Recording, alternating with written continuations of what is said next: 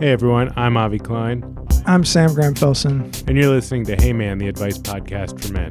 I'm a therapist, Sam's a novelist. Each week we're going to answer one of your questions and hopefully get a few of our own questions answered as well. And this week, our guest is Josh Schollmeyer, co founder and editor in chief of Mel Magazine.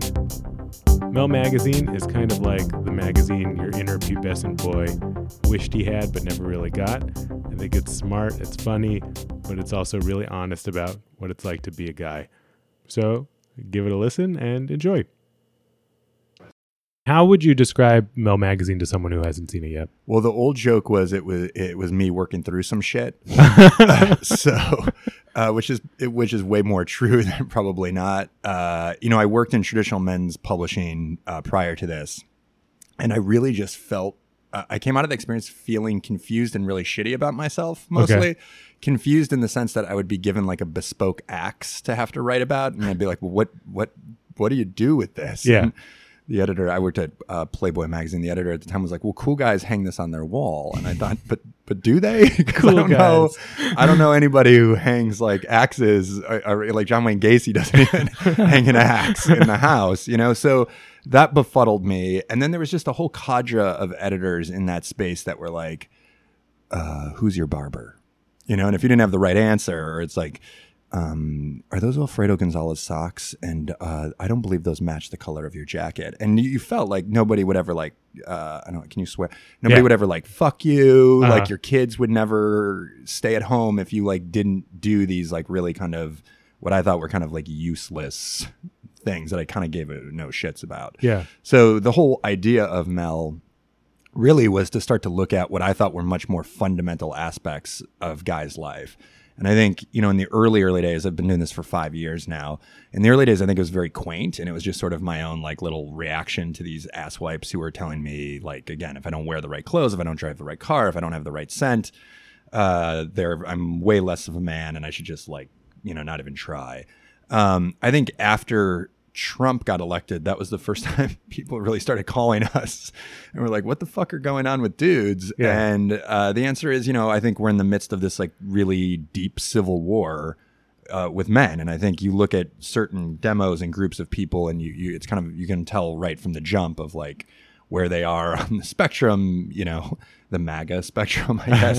and I think with men, it's sort of the exact opposite. I think they're split down the middle 50 50. I think you have a lot of men who want to participate in all of the social change that's happening, want to be constructive, maybe don't always know how to do or say the right thing. Yeah, I feel like you Um, don't hear from those men as much, but No, and that's what we're trying to do, Yeah. right? And I think as cancel culture and all of this stuff gets more intense, I think a lot of dudes, and this isn't like a woe me, like wh- whatever. Like I, I'm not asking, you know, I don't, I, I never went into this thinking that. yeah. You know, I was just, you know, t- getting back to the point of me working through some shit. Like I'm a 41 year old straight white male that the world has less and less value for, probably with good cause.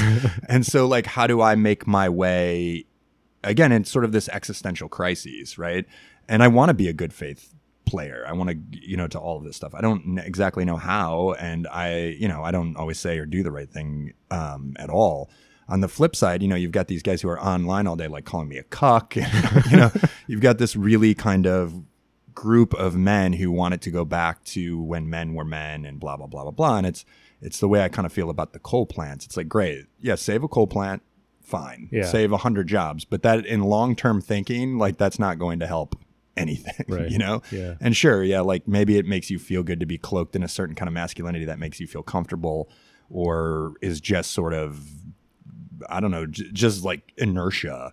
But I don't think that that's a positive way. And and all of this social change is going to just run us over if we don't want to be kind of again constructive or, or, or useful players in helping chart a future. Yeah. So I um I love like uh the cut and like a Yeah. lot of like women's I don't know, women's online publications and I was always like I wish there was something like that for dudes and then when I started looking at Mel it's like oh this is probably this is the closest I could find. Well, I appreciate that, and it's actually by design. So when I was at Playboy, I'd started something called Playboy Safe for Work that we used um, Gawker's Kinja platform for, and I- I really it was born to be sort of the men's version of Jezebel, Yeah. like, um, and and mainly trying to look at what made Playboy great in the 50s and 60s around social sexual values, and I felt that there was a real opportunity to give a 21st century sheen to that that could be really resonant. And I was super jealous of Jezebel, the cut, the hairpin at the time, um, because I felt like they were getting everything that was right about new and old media, and they were kind of merging it together really beautifully.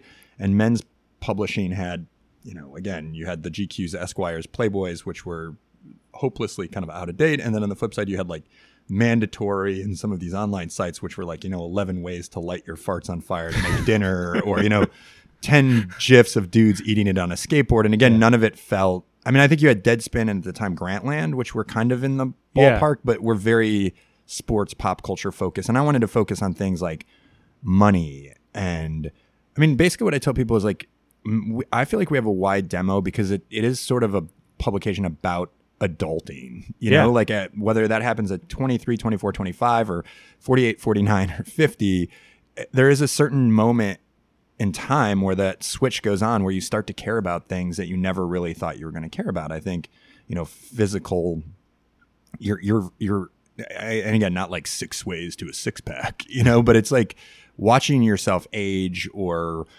you know, I got really out of shape for a little bit and it was kind of fun. It was a science experiment to be like, wow, what's this happening to me? And I think mental health is super important. I, I we talk a lot about triangulating three things in your life, which is, you know, I think men more than ever want to be a really engaged partner and, and father.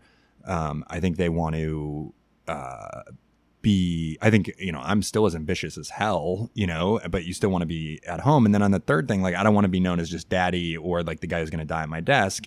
I'd like to have my own. It's always like the most depressing time of the year for me is like my birthday and Christmas because people only get me like Chicago Cubs gear and rum. And I think to myself, like, wow, like this is all I am to you. Like I have, I have, I must have no other interests.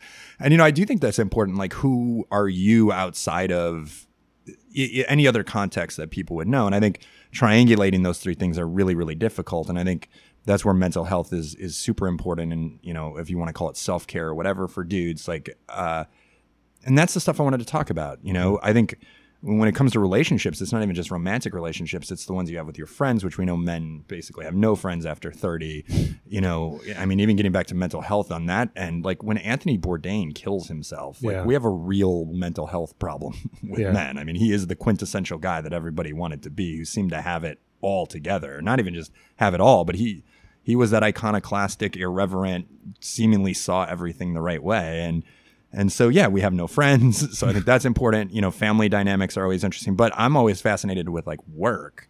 Like I spend more time with people. Luckily, I have my own publication, and 20 people work for me that have been hand selected. But there are other people I have to work with that I don't, I fucking hate Yeah. and like I have to spend more time with them than my family. Right. And like, how do you navigate those waters is really fascinating to me. And you know, of course, the other things that I think are really important are, you know, I don't think it's telling tales out of school, like dudes like sex and porn. But I, I never quite understood the kind of like Esquire GQ thing of like. Jennifer Aniston. Like, it's like no, I want to ha- learn. I want to figure out how to have sex with the people that I'm with. You know, whether it's monogamous or or something else. Like I'm more interested in how do I get to have more sex with them. I'm probably never going to have sex with Jennifer Aniston, which is also like when George Clooney has a baby and it's like what he can teach you about fatherhood. It's like absolutely nothing.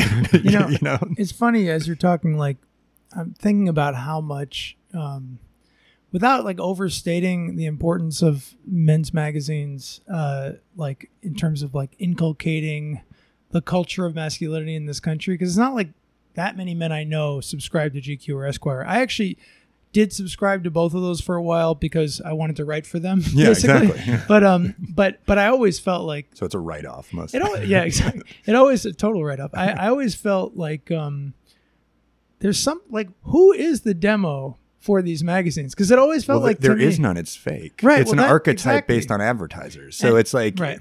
you know, it, it's the guy who drinks gin, but it's not. It's the gin that you can advertise against the gin piece on, and it's the guy who wears watches, but we don't. And Right. I think in the old days, like I come from a very working class background. Like my family got in this country in the 1870s, immediately started working in like factories, and really haven't. Even my cousins to this day go join a plumbing crew after high school. You know, and I think in the 50s and 60s when Hef started, I mean Esquire is much older and GQ are much, older, but when Hef started Playboy post World War II, I think my grandfather was a tool and die maker. Got those magazines and did live vicariously through them, right? It was something for him to dream on. I think at some point in our generation, you guys are younger than me, but it, at, I, I think it just. I think it just flipped in terms of like experience is way more important to us than consumer goods. And I don't think that those publications ever got that they just started to get stodgy and started peddling us like a. F- I, I don't see the GQ. Maybe here walking around New York, I see that, but I can certainly tell you, even in Chicago's financial district, you're not going to get the GQ guy. Or if you're getting the GQ guy, it's so transparently just wanting to be the GQ guy that it's like, what do you stand for? I think one of the things that strikes me like now, looking back at those magazines that, I subscribed to like 10 years ago, but thinking about like what was missing and like one of the qualities that was missing was humor and like any kind of like sense of like self-awareness it felt like. And i feel like uh, women's magazines on the contrary like some of them were humorless and totally unself-aware but there were magazines for women and teenage girls that had that self-awareness playfulness and like ability to like look critically at like the No, and that's women. where the- and there were, wasn't that for men like why why were women magazines way ahead Well, of I think men's there magazines? was. I mean, the Laddie magazine craze of the early aughts, right? Maxim stuff, all that stuff. That really did bring humor, but it brought But it was fart satire humor, more than right? humor. Yeah. Yeah. and it was also meta humor, right? Yeah. It was goofing on GQ, and it didn't, and Esquire and Playboy, but it didn't really go much past it. And at the end of the day, it was still kind of the same titillation. you know, it was just spins on it. We, I like, uh, you know.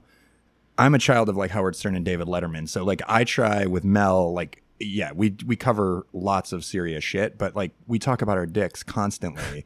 um, I think that is super important, and I can intellectualize that. But it is meant to give you some catnip. Like you can't always have like sort of the the vegetables on the table, right? Like what's your Cheetos? Everybody wants a little bit of Cheetos, and that we try to do stuff with a sense of humor. I mean, I think it's super important.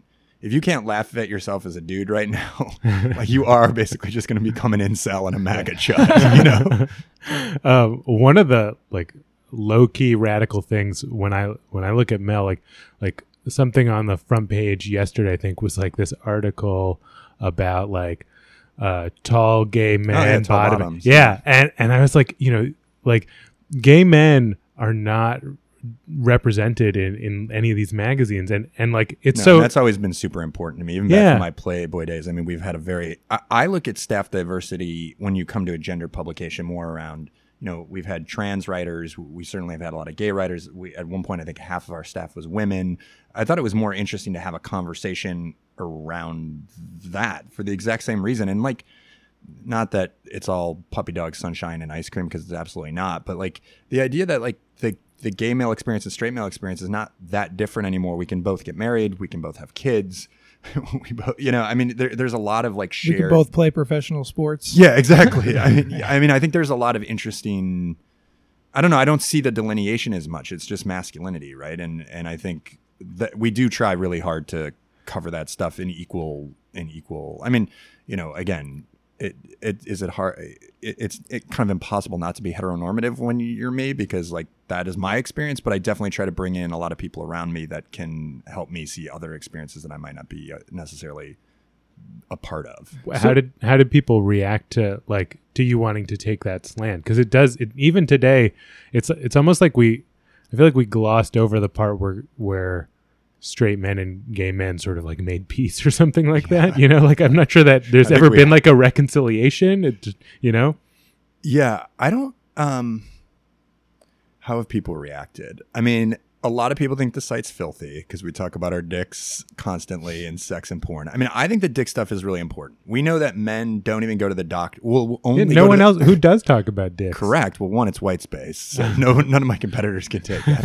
In fact, I met with one of the editors of Esquire at one time, and he's like, "Wow, I'd really like to do that." And and I was like, "What?" He's like, "Why do you do it?" And I was like, "Cause you don't." Uh-huh. And my favorite actually was when uh, Stormy Daniels came out and talked about Trump's mushroom dick. We did ball to ball coverage for two days, and it was like twenty some posts on mushroom cocks. Uh, which, by the way, all that stuff does tremendously well. Uh, there's a cer- there's a piece we have. Who do you get your dick size from, mom or dad? That's done like two million pages. that's amazing just what a on- question just on um, search alone.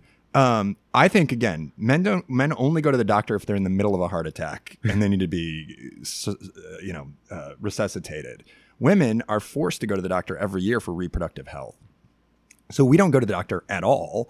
I, I and I joke. I've learned more about my dick from Mel than I ever knew because like we it is sexual and reproductive health, and Yeah. I, I think guys are really really terrible at knowing about that. And I think it's a useful service, you know.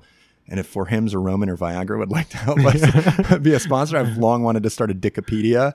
Uh, that's all about that. I mean, on the sexuality stuff, I think we take probably more backlash on some of the transgender stuff that we do. People seem still uh, I, I think you're Which- right. I think we've kind of glossed over the maybe whether it's an easy or uneasy peace between straight and gay men. I think I find some of the most interesting stuff that we've done on gender and masculinity coming from trans men because they've seen it from both sides. Agreed. And oftentimes, when they completely transition and they see it from a guy's point of view, they're a little bit like, whoa, it is kind of like everybody does hate us, you, you know, like, and I think that's pretty fascinating. Yeah. And, um, I, you know, I don't think we're like a pioneer. I mean, a lot of people have been doing way more transgressive stuff than we have. If anything, I think we've probably mainstreamed some of that stuff for better or worse. Uh, I still feel that that's one of those things. Like we did a thing about abortion and trans men that got a lot of people upset, and it just seems like that's the that's the third rail issue that really bothers a certain set of people, and there are progressives even who I think quietly I don't want to say disagree, but aren't as vociferous as in support. Does that make sense? Yeah. And that's I think where we probably take the most that and the dick stuff. I had one very prominent writer take me aside at a party once and she's like, Young man, you're very smart. Uh, you're very good at what you do.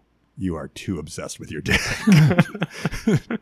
Why do you think um, to to to be unhumorous for a second? Sure. Why do you think the dick stuff is beyond like the health stuff? Men should like.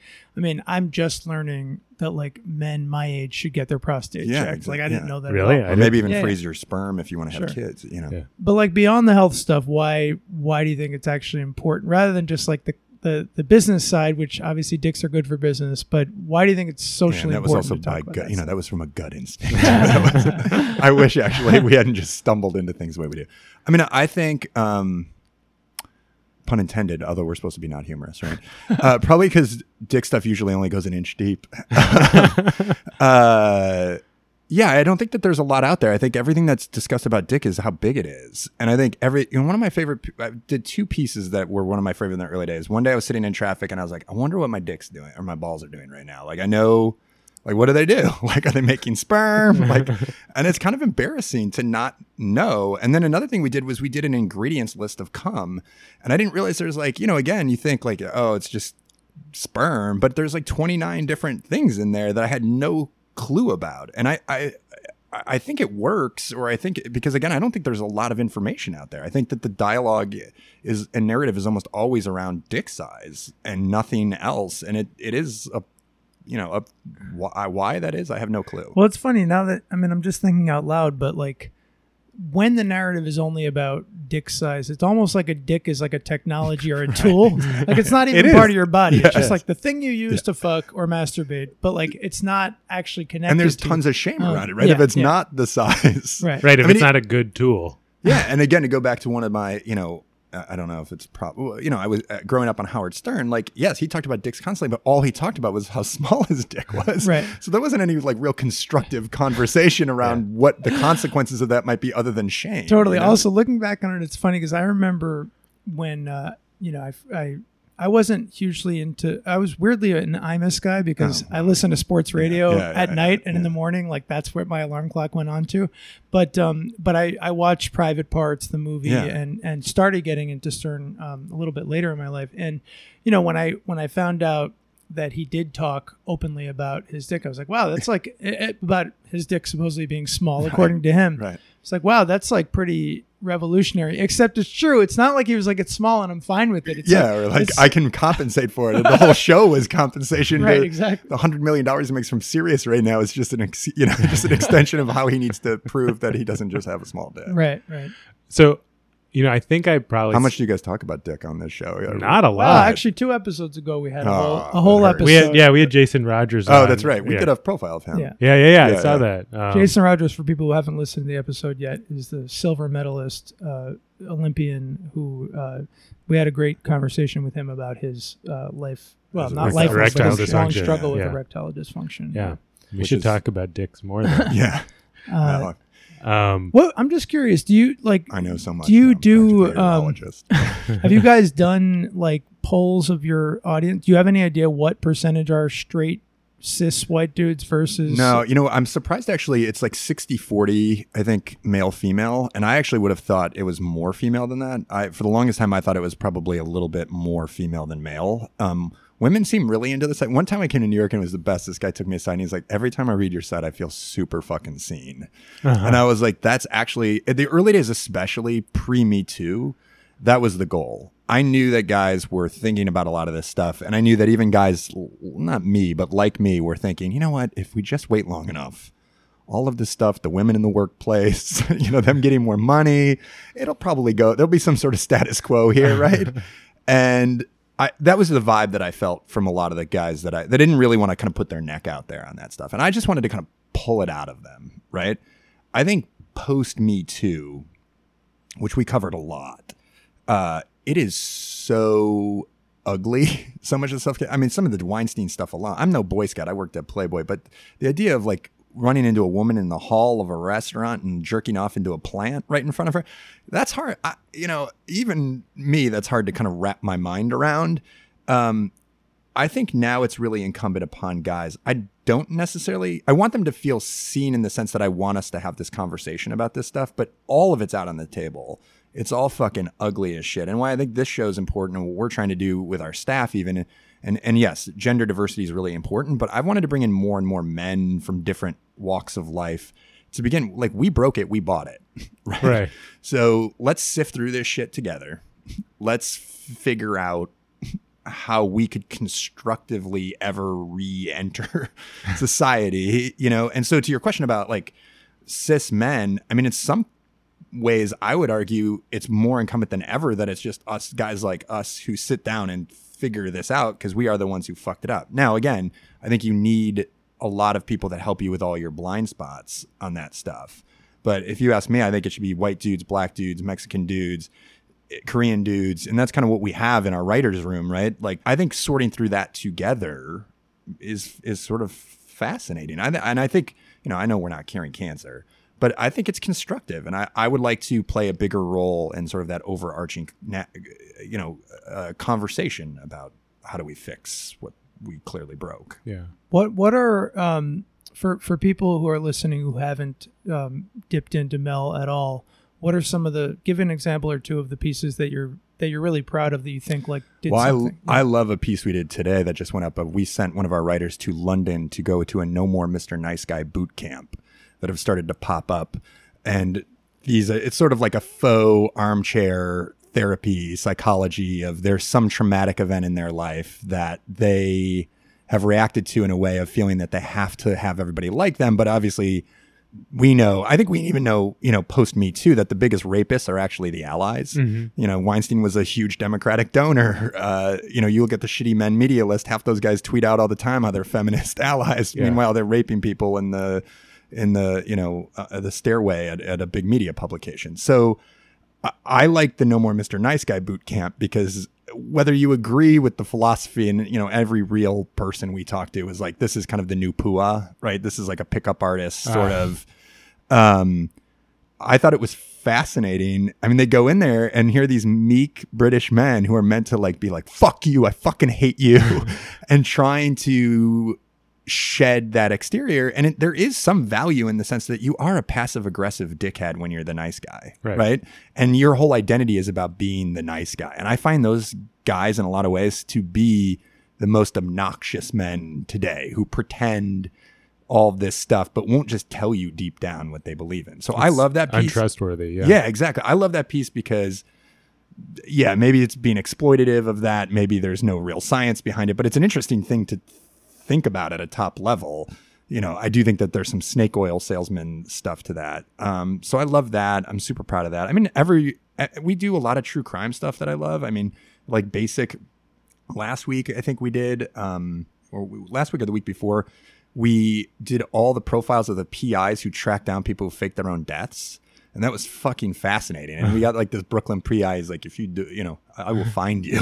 you know, like you're not getting away with it. This, um, I'm really hoping Tinder changes their rules. But we ran a piece, I think it was Wednesday, that really blew up about w- men who've been reporting women on Tinder basically for turning them down.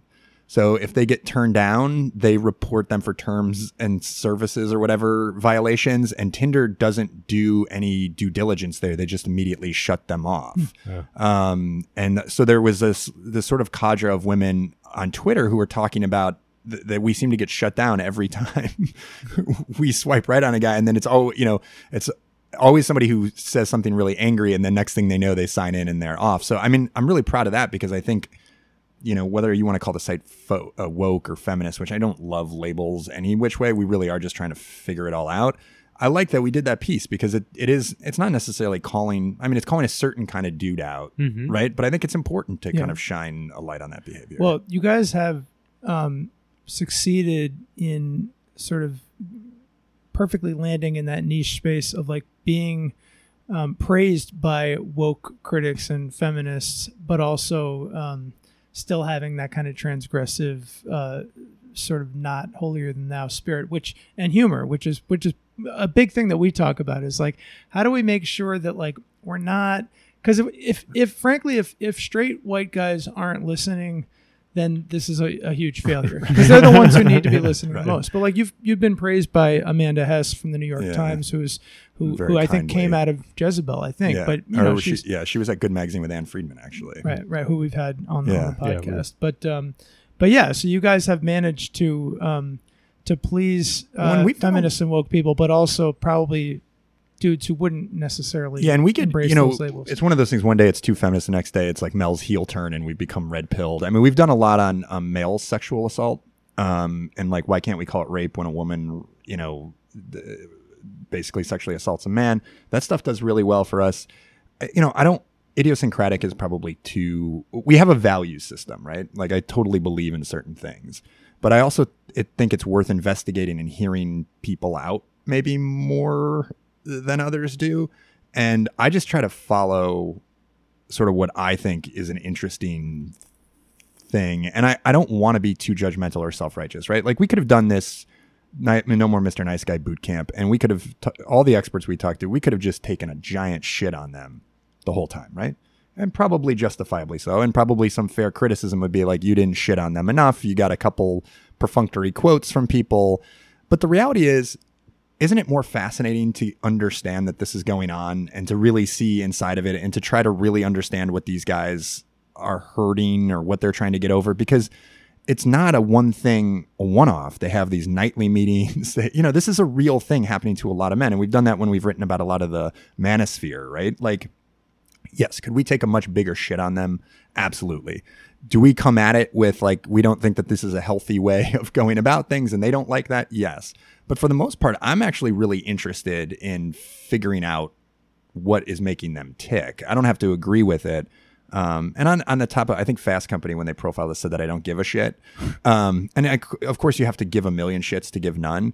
But like, I will, and maybe these will be the words that will come back to haunt me, and we can. I don't want to be kowtowed, or or I don't really want to. Um, I tell my staff this a lot. I don't want to adhere to pre-approved narratives by the blue check mafia, uh, which is the only nice thing that Breitbart has ever done for the world. Is coining that term. Like, I don't really want to be kowtowed by that. I want to. I, I you know, I, I I love many of those people, and I think they're great. But I also don't want to be part of that same circle jerk slash echo chamber. Uh, one, I'm not on Twitter. I don't really. I mean, I, I read about like the Cubs news on it, like I go, you know. But I mean, like, I'm not part of that world in large part because I find it not necessarily all that enlightening Yeah. you know and and i mean that on both sides frankly and and i try really hard of like i do want to check us and i thought that were times last year where we did get a little bit too much like oh this is what the twitterati says so you know we we have to adhere to that narrative too Totally. All right, let's go All to right, the this, other side. I think this is a very uh, appropriate. Speaking of the uh, no more nis- Mr. Nice Guy uh, guys, I think this this is for them. Hey man, I need some perspective on something. I'm 40 years old, have two kids, am married to a great woman and run my own business. My problem is that I can't seem to stand up for myself or say no to just about anyone. Definitely not my wife, not my parents, and I'm embarrassed to admit this, not even my kids. I'm fortunate enough to be pretty successful in my line of work and have people regularly reaching out for advice, help, or money to invest in their projects. It's almost always impossible for me to turn people away, and when I do, I usually feel really guilty. If I need to hire someone to do work on my apartment, I can never negotiate, and if someone shortchanges me, I just let it happen. Some of the guys I work with are complete assholes and suffer no consequences, but I just can't do it. Is there something wrong with me? How do I stand up for myself? Is this something I can change after 40 years of being a pushover? Help.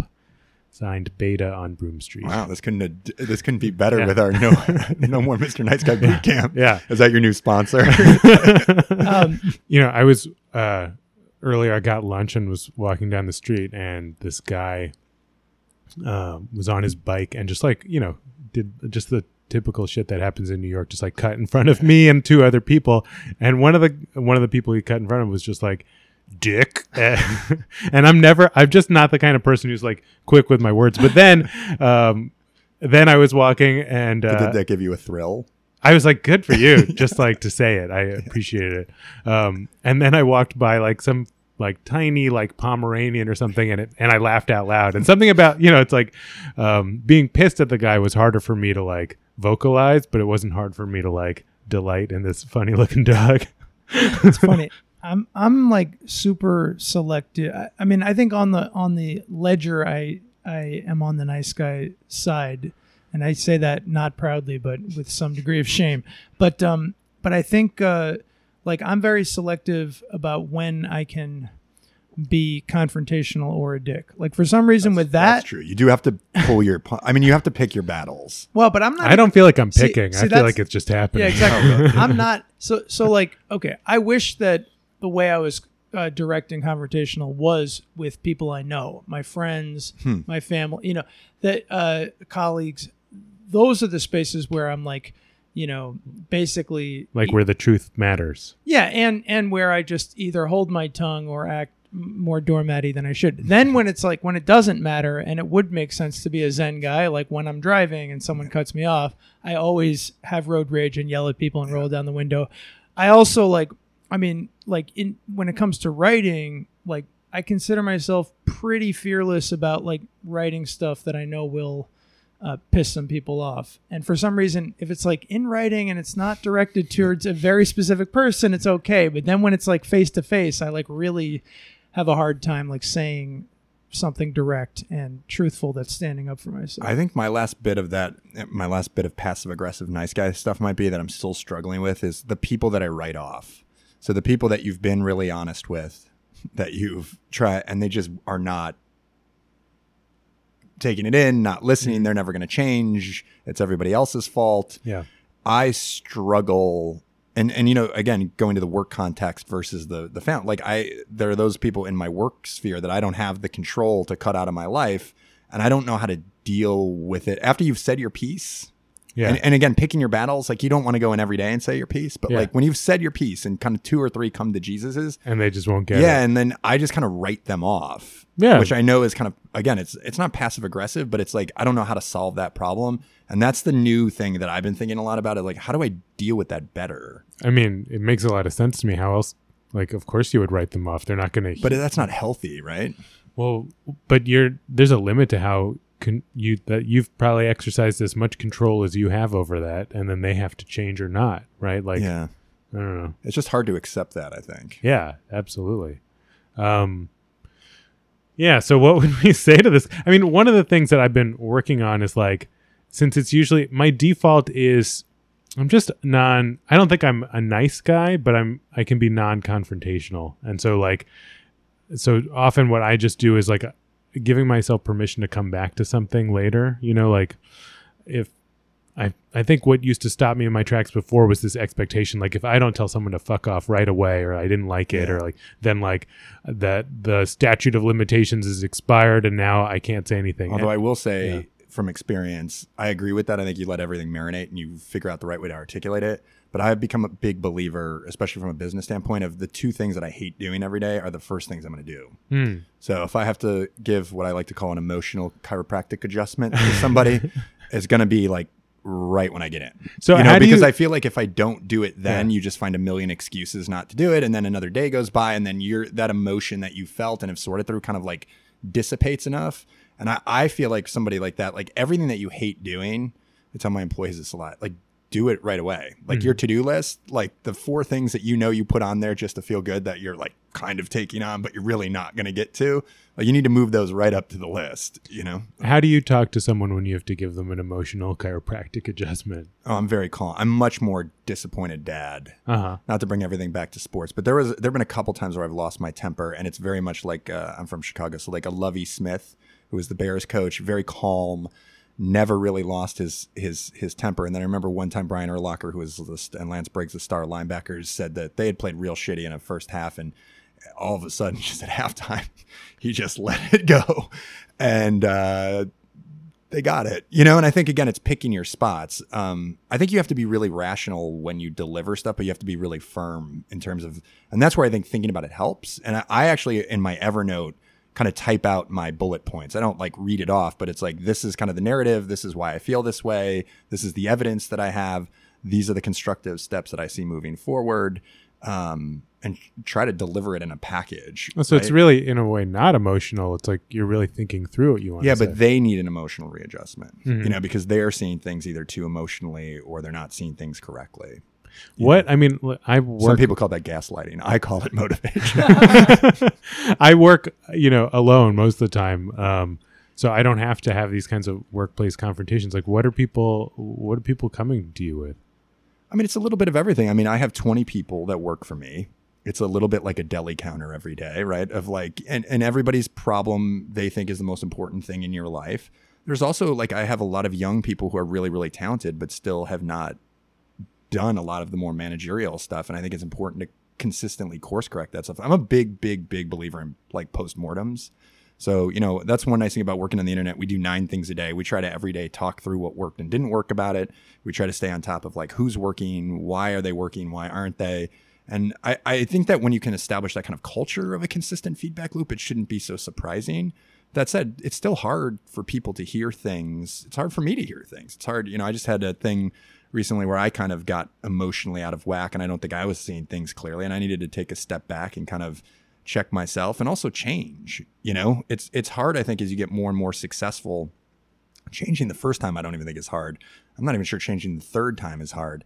When it's like the 32nd time and you realize that change is this ever living thing that you're going to have to continue to do, at some point you just want to be, you know what, fuck it. Like I've changed enough. I've moved long enough. Like I feel emotionally and intellectually sated by the challenges I put myself in. And no, I don't want to do that anymore. Yeah. And but I kind of came to a moment where I was like, you know what, this is on me. Like I need to take a deep breath. I got to figure it out, and I'm gonna have to like look at how I do business because I think in some ways that edge got a little too hard. And you know, you have to go back and you know course correct. and also, when people ha- were giving you feedback that you were just no, I would. You know, Ah. people are giving me feedback in the sense that you can read a room. Yeah. you know.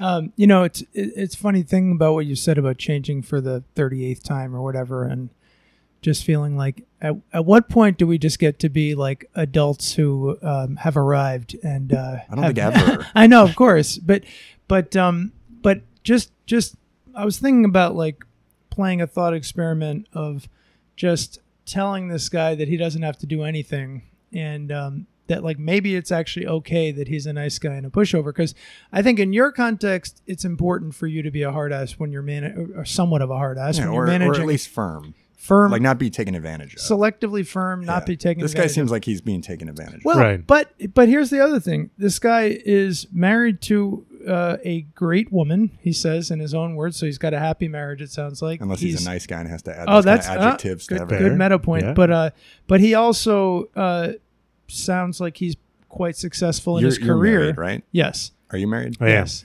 Is it is it ever great?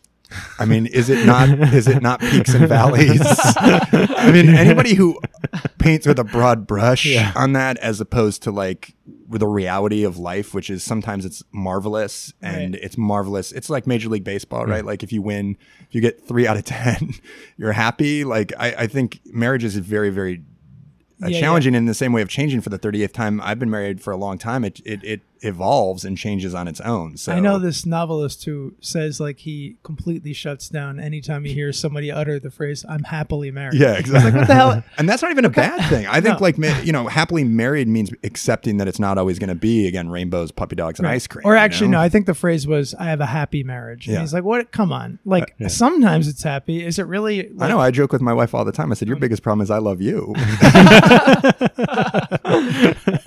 but look, I, the thing that I'm that I'm just thinking about is like, um, you know, on so so one thing that we've that's come up a bunch of times on the show is is meditation because it just happens that like almost all of our guests meditate, right? I don't know. Have you ever tried meditation? I do not, Um, but uh, getting back to Michael Dubin, he's a big proponent of it. Okay. And, we've done a ton on on mental health and and self care around meditation. And I mean, one of the sort of like, you know, the, the basic sort of uh, bedrock idea of why you meditate is to let go of things and to stop trying to control shit, right? So, like, you know, on on some level, I mean, I think there's a big difference between being a nice guy by default and by fear versus like being a nice guy because you have total equanimity and you're like, you know what? At the end of the day, I don't really give a shit. Yeah, it that doesn't is- really but bother What's me. a nice guy? What's a Yeah. night like a, a quote quote unquote nice guy trying to control? I think that's a good question. yeah, I think they're trying to control uh, people not liking them, right. Correct. They or want feeling to like guilty, Right. right? Like uh, things like that. And so, I would probably definitely if this was someone I was working with, and I see people who struggle with this all the time.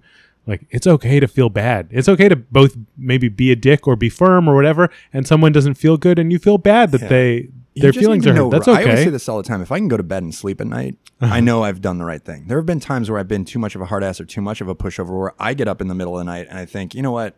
I didn't handle this. You know, I, th- this could have been done better. Mm-hmm. You got to believe you're right on this stuff, I think. Yeah. or Um, own own that you were wrong. I guess. Correct. Yeah. Yeah.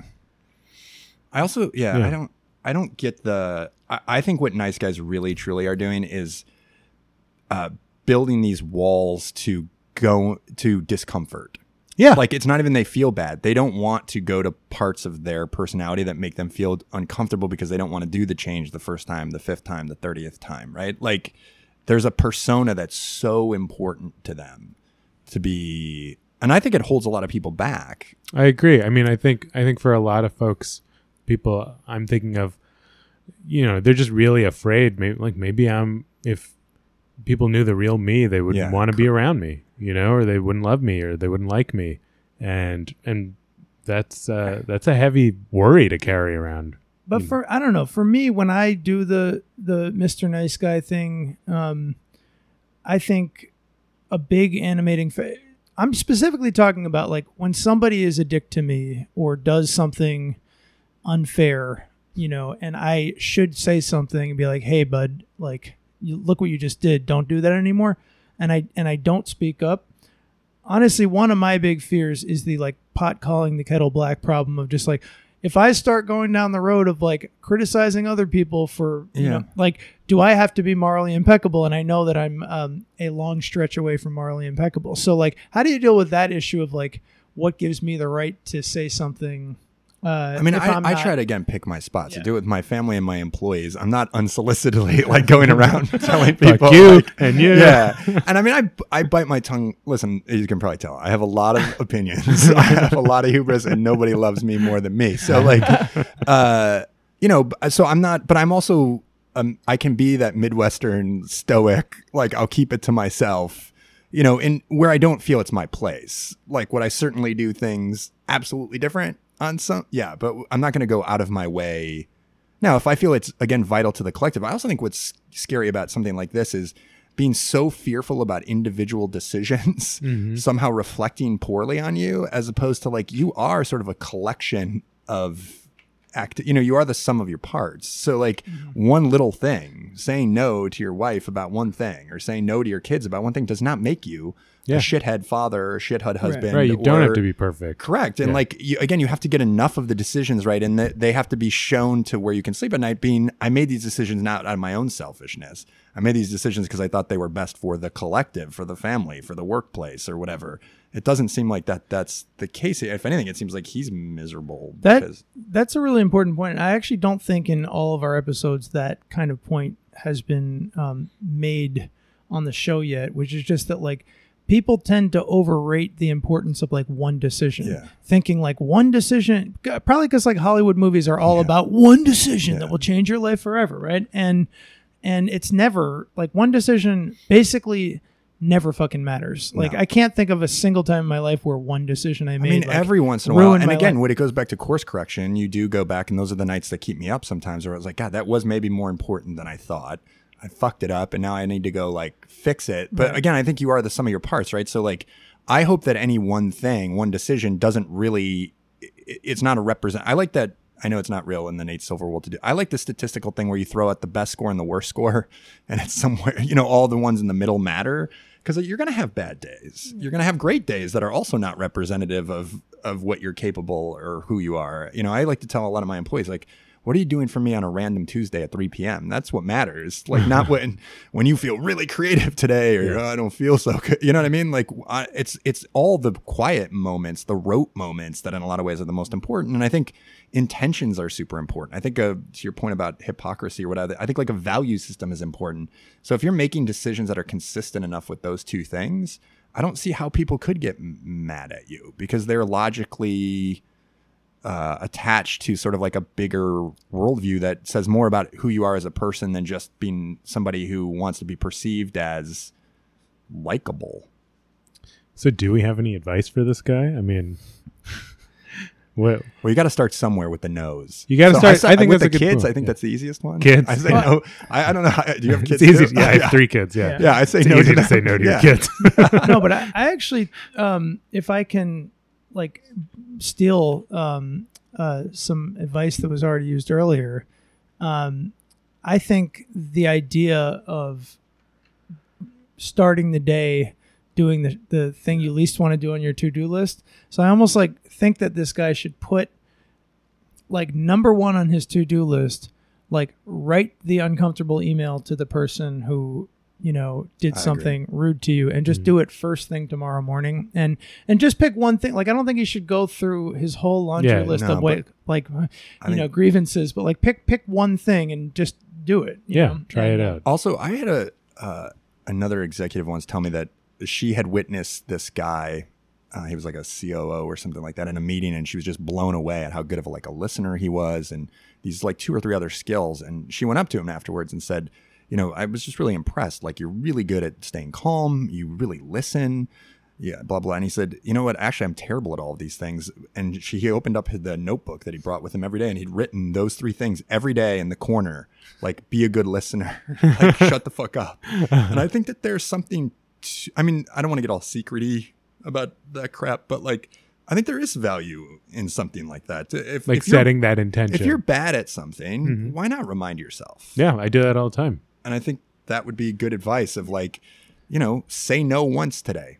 hmm right Because you know, It's funny because I think um, men are pretty good at like taking up a challenge if it's a physical challenge. If Yeah. someone's like, "Go lift that huge amount of weight, bro," even if it's scary, you're like, "All right, I'll do it." But if it's like an emotional challenge, most men are like, "No, no, no, no I'm good. I'm good. I'm good." Yeah, right? I agree. And I almost think like, you know, I'm just gonna imagine this guy is like. Uh, some kind of macho athlete um, in other respects of his life. You know, like I, I don't know, like maybe it would be helpful like to think of it like if you have the courage to do something physically daunting, which a lot of men s- uh, seem to do, like why can't that translate in, in, into something know- that's emotionally I, uncomfortable? I do think like like men like to do they like to take up challenges or they like to show off? I, I think of it more like like you Yeah. you like to do something that you probably can do and like and show how strong you are, but like I don't know. I, I feel like one of the masculine traits I hate the most about myself is like not wanting to fail or not like Yeah. not look bad.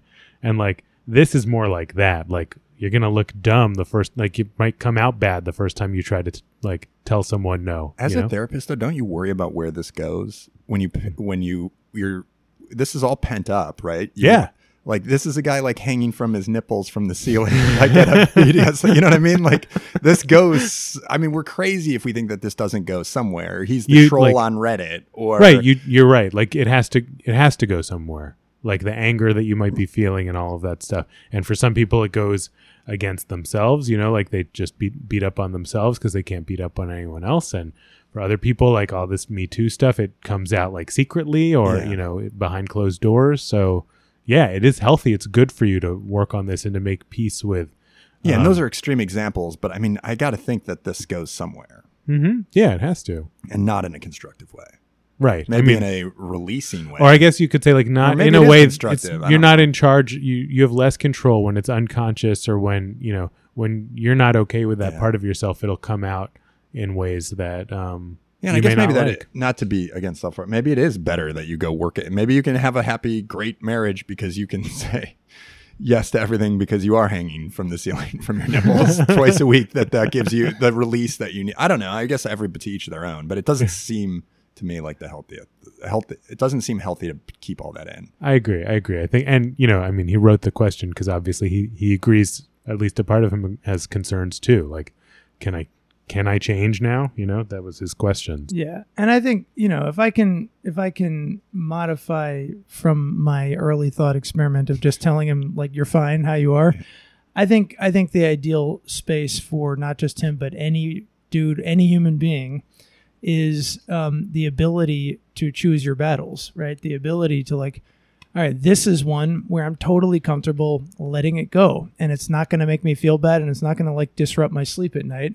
And this is one where I know I'm not comfortable letting it go. It matters too much to me. And now I'm going to fucking say something, you know? And the ability to make that choice, I think, would be really uh, empowering and nice for this guy. Like right now, he feels trapped, like he doesn't have, ever have the choice to do, you know, option B, which is to say something. Well, and to elaborate on that, it's you know, I think people like you and me, Sam, like when we think of choosing our battles, maybe we're like, let me pick the one where I think I can feel okay about it, which is maybe never, so I'll never do it. So that's it. That's like choosing your battles, because but choosing no battles, right? And then there's choosing like this is the one that's important. I need to do this because it's going to have big consequences. So I'm going to put it first on my to-do list. And that's also what I think is a little concerning when every little decision is so important to the to the point that we were talking about before. Like if you can't, you've got to be able to differentiate between what what is important on this whole list and what is not, and what you're fine with. And it seems like all of this is sort of like a confluence of everything is important, and therefore nothing is important. Totally. Right. By the way, just just one other quick thought, which is that um, he is going to get some blowback if he stands up for himself. Because as we've all said, like nobody likes to be criticized or told that they're like making other people feel uncomfortable or whatever. No one likes that. Everybody is defensive, right? Um, but I think what's what's important for all of us to just remember is that like people might get pissed for like a day or two and then they will probably Yeah, get over it as long as you know it, you're not doing this constantly and it's like indicative of like a core characteristic of who you are like standing up for yourself it's going to piss someone off for a day and then they'll get over it and be fine Yeah. um Especially and, if you're in a great marriage, I'm sure we- she'll probably understand. but I think we wildly overrate uh, the idea of like this this will be a deal breaker and people won't get over it. you that's. know? I think that you're right that that's Yeah. a big fear Yeah, here. yeah. Like, yeah. Um, so what's the piece of advice that has stuck with you that you uh, So I wanted to share with believe our this is from the Zen Master. So I grew up in Chicago in the 1990s. So uh, you know, they're the really the people that I think are geniuses that I still live by are anything that Oprah Winfrey has said, Gene Siskel and Roger Ebert, Michael Jordan or Phil Jackson. And I've always liked I don't know if it was Phil who pioneered it, but I always liked the sports adage of like the 24 hour rule. So if I'm upset about something, I really allow myself to be upset for 24 hours. That usually is like me getting lost in a bottle, like a, a pirate ship, you know. um, and if I'm really excited or I feel very successful or whatever, I also just give myself 24 hours, which also usually involves getting in a bottle like a pirate ship, and then let it go and just start the next day over from scratch. I think it keeps you like very level, you know, like never get too high, never get too low. There's always kind of a new day. if people want to check out Mel, Yeah, so just come to Mel Magazine, M E L, uh, then magazine, the way you would spell a magazine. uh, you can follow us on Twitter, where we're very active at We Are Mel, um, and same on Instagram. And uh, yeah, awesome. Thanks, man. Thanks. That's a wrap, everybody. Uh, as always, you can email us with your advice questions at heymanpod at gmail.com. Better yet, shoot us a voicemail 917 426 43 26. If you want to get your Instagram or Twitter on, we're at HeyManPod. And um, as always, we really appreciate if you would give us a review uh, wherever you're listening to this podcast. And it makes a big difference for us.